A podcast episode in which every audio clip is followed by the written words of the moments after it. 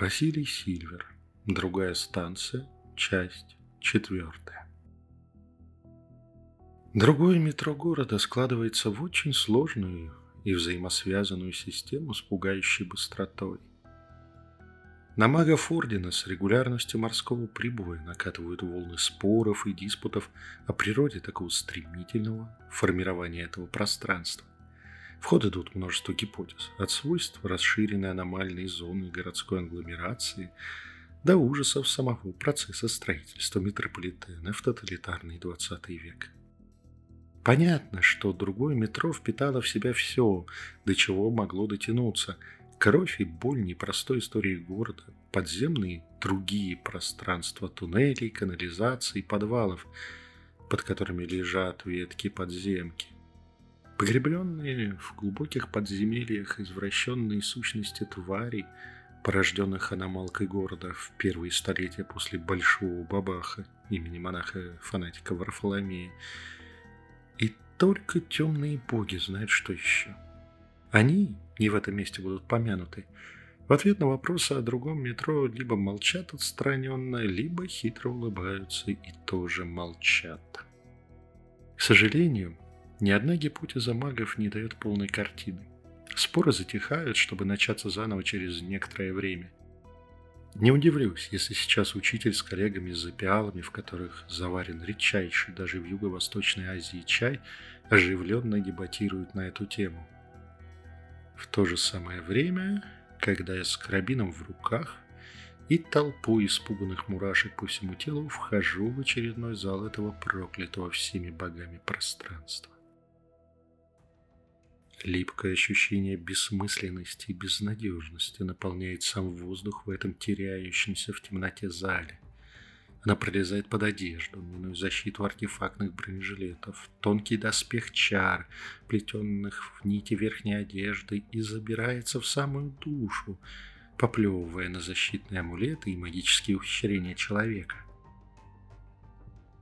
В ушах гулко отдается биение сердца – Ладони под кевларом перчаток ощутимо холодеют от медленно сычащегося через поры кожи пота. В районе позвоночника просыпается нездоровый озноб, чуть потряхивающий нервные окончания по всей спине. Переговоры в рации переходят на совсем еле слышный шепот, а фильтры помех начинают периодически сбоить. Мы движемся по открытому пространству ровным треугольником – ошаривая окружающее пространство икой подсветки ночников и стволами оружия. Тишина, нарушаемая лишь шорохом наших шагов, под чего-то ставшему скользкому полу, давит на сознание. Сейчас уже никто из нас не экономит силы на сканировании. Тонкое зрение, наложенное на картинку из приборов ночного видения, пытается засечь угрозу хотя бы за мгновение до фатальной атаки – Монроуд теряет сигнатуру большого одиночного, как только мы входим сюда. Точнее, кажется, что мы как раз внутри того, что так себя зарекомендовало при обнаружении. Безразличный, но внимательный взгляд чудится смотрящим на нас со всех сторон сразу.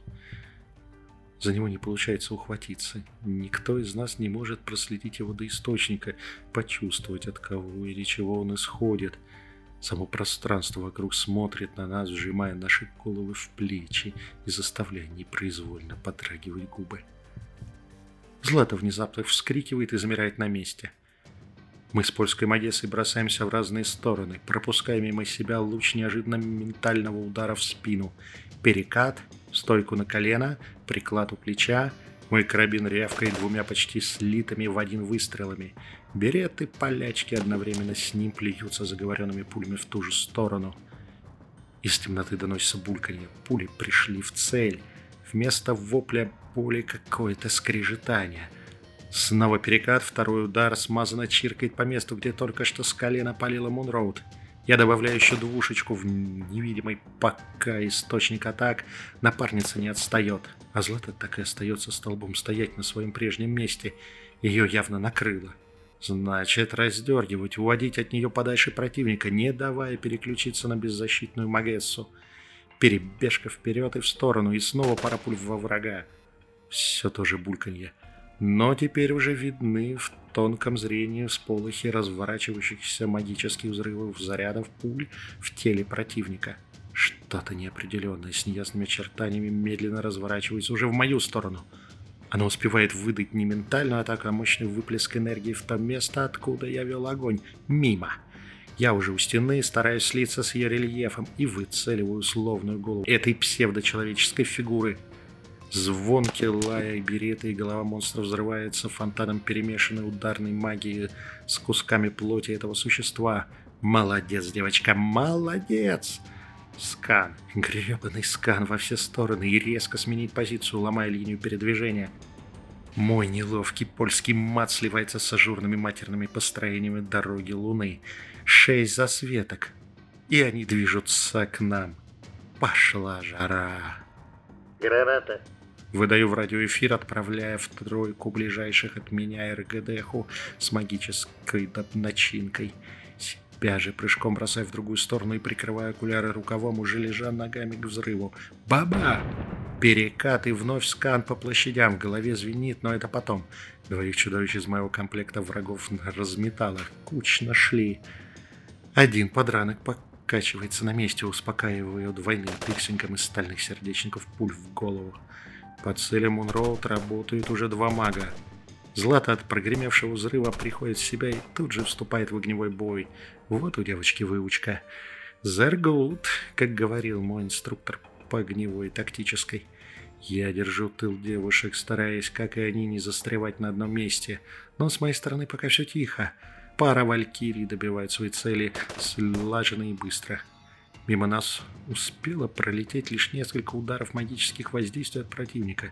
И снова тишина. Чисто, чисто, чисто. Наша группа сверяет в радиоэфире показатели сканирования. Похоже, можно выдыхать. Мы с девушками вновь собрались в ордер и двинулись к нужному нам выходу из зала. Перешагивая через тушу одного из поверженных тварей, мне удается ее рассмотреть. Массивная фигура, отдаленно напоминающая человеческую, только оплывшую и перекошенную. Руки представляют собой короткие, толстые, мягкие выросты, вроде как без костей. Пальцы щупальца обрамляют зубастые пасти вместо ладоней. Голова в форме нароста капюшона над покатыми плечами с парой провалов вместо глаз, в которых чувствуется остывающая злоба. Самым странным в образе этого чудовища являются обрывки одежды. Я не успеваю хорошо разглядеть, но это остатки явно женской одежды. Они четко ассоциируются у меня с продавщицей на рынке в 90-е годы, той самой, которая стоишь на газетке, меряя выбранную родителями одежду, привезенную то ли из Турции, то ли из Китая.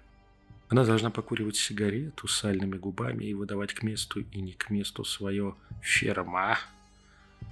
Отгоняя непрошенные образы, я двигаюсь дальше, держа построение, а холодный безразличный взгляд в наши спины провожает нас до самого выхода из этого зала, ставшего полем первого боя в нашей вылазке в другое метро.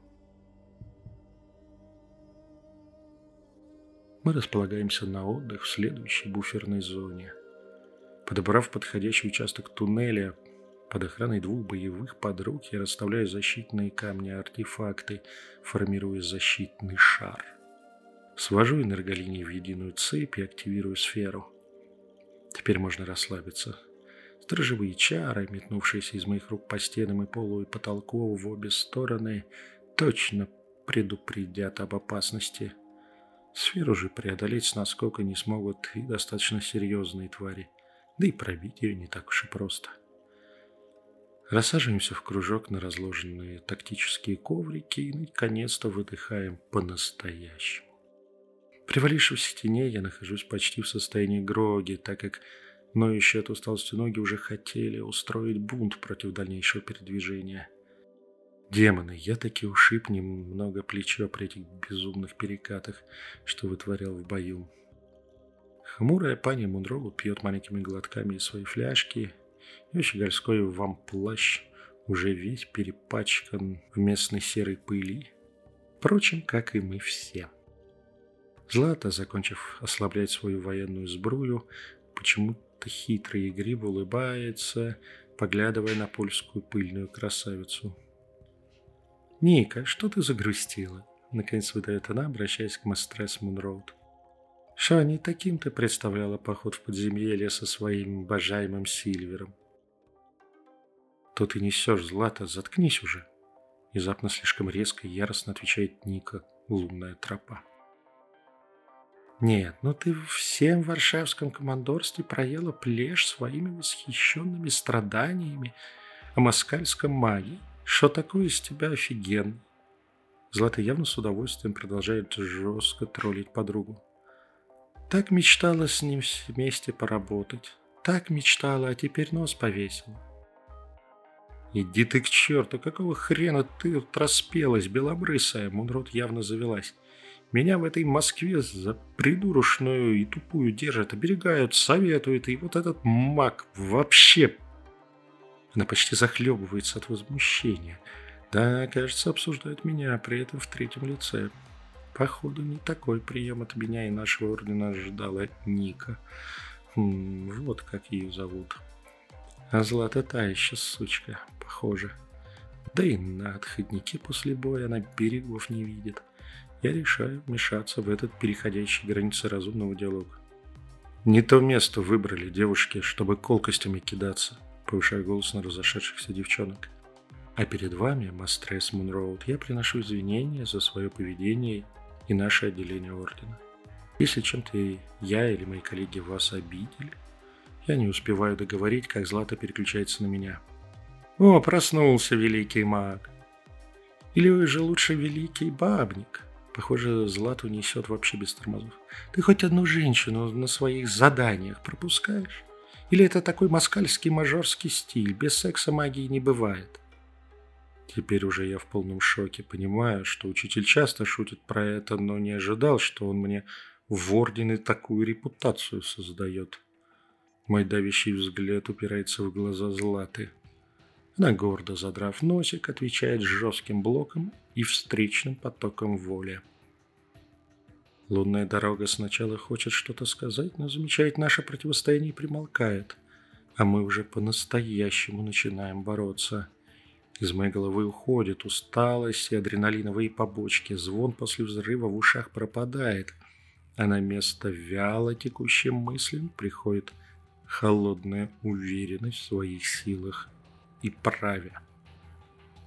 То же состояние, когда в ритуале встречаешься с волей демонической сущности, которую надо перебороть и подавить. Со Златой в моем восприятии начинает твориться странное, и образ почему-то начинает подплывать, а под ним проступает что-то вроде зеркальной маски без глаз, носа, рта, чистое изогнутое зеркальное полотно. Давление со стороны девушки усиливается. Я также выхожу на рабочую мощность.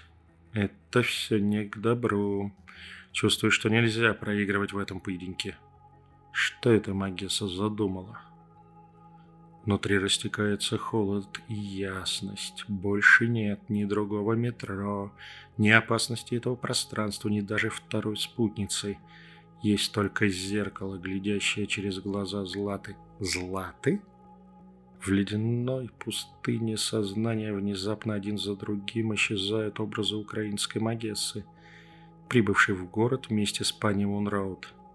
Они шипят и испаряются, натыкаясь на острые шипы холодного внимания.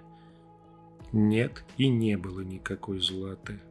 Она появилась здесь, перед входом в зал – навязав мне воспоминания о себе.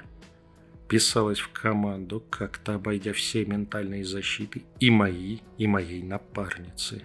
И сейчас она пытается подчинить меня своей воле. Не бывать этому. Внутри закипает гнев, ломая ледяной покров, и волной темной океанической воды вырывается, неся с собой целые айсберги. Я привычно подхватываю это внутреннее движение и направляю стихию на волю противника перевертыша. Ударная волна гнева отбрасывает ментальный щуп твари от меня, но с ее стороны резко возрастает энергетичность. Она выравнивает позицию, снова медленно продвигаясь ко мне. По ушам бьет звук выстрела. Продолжение следует.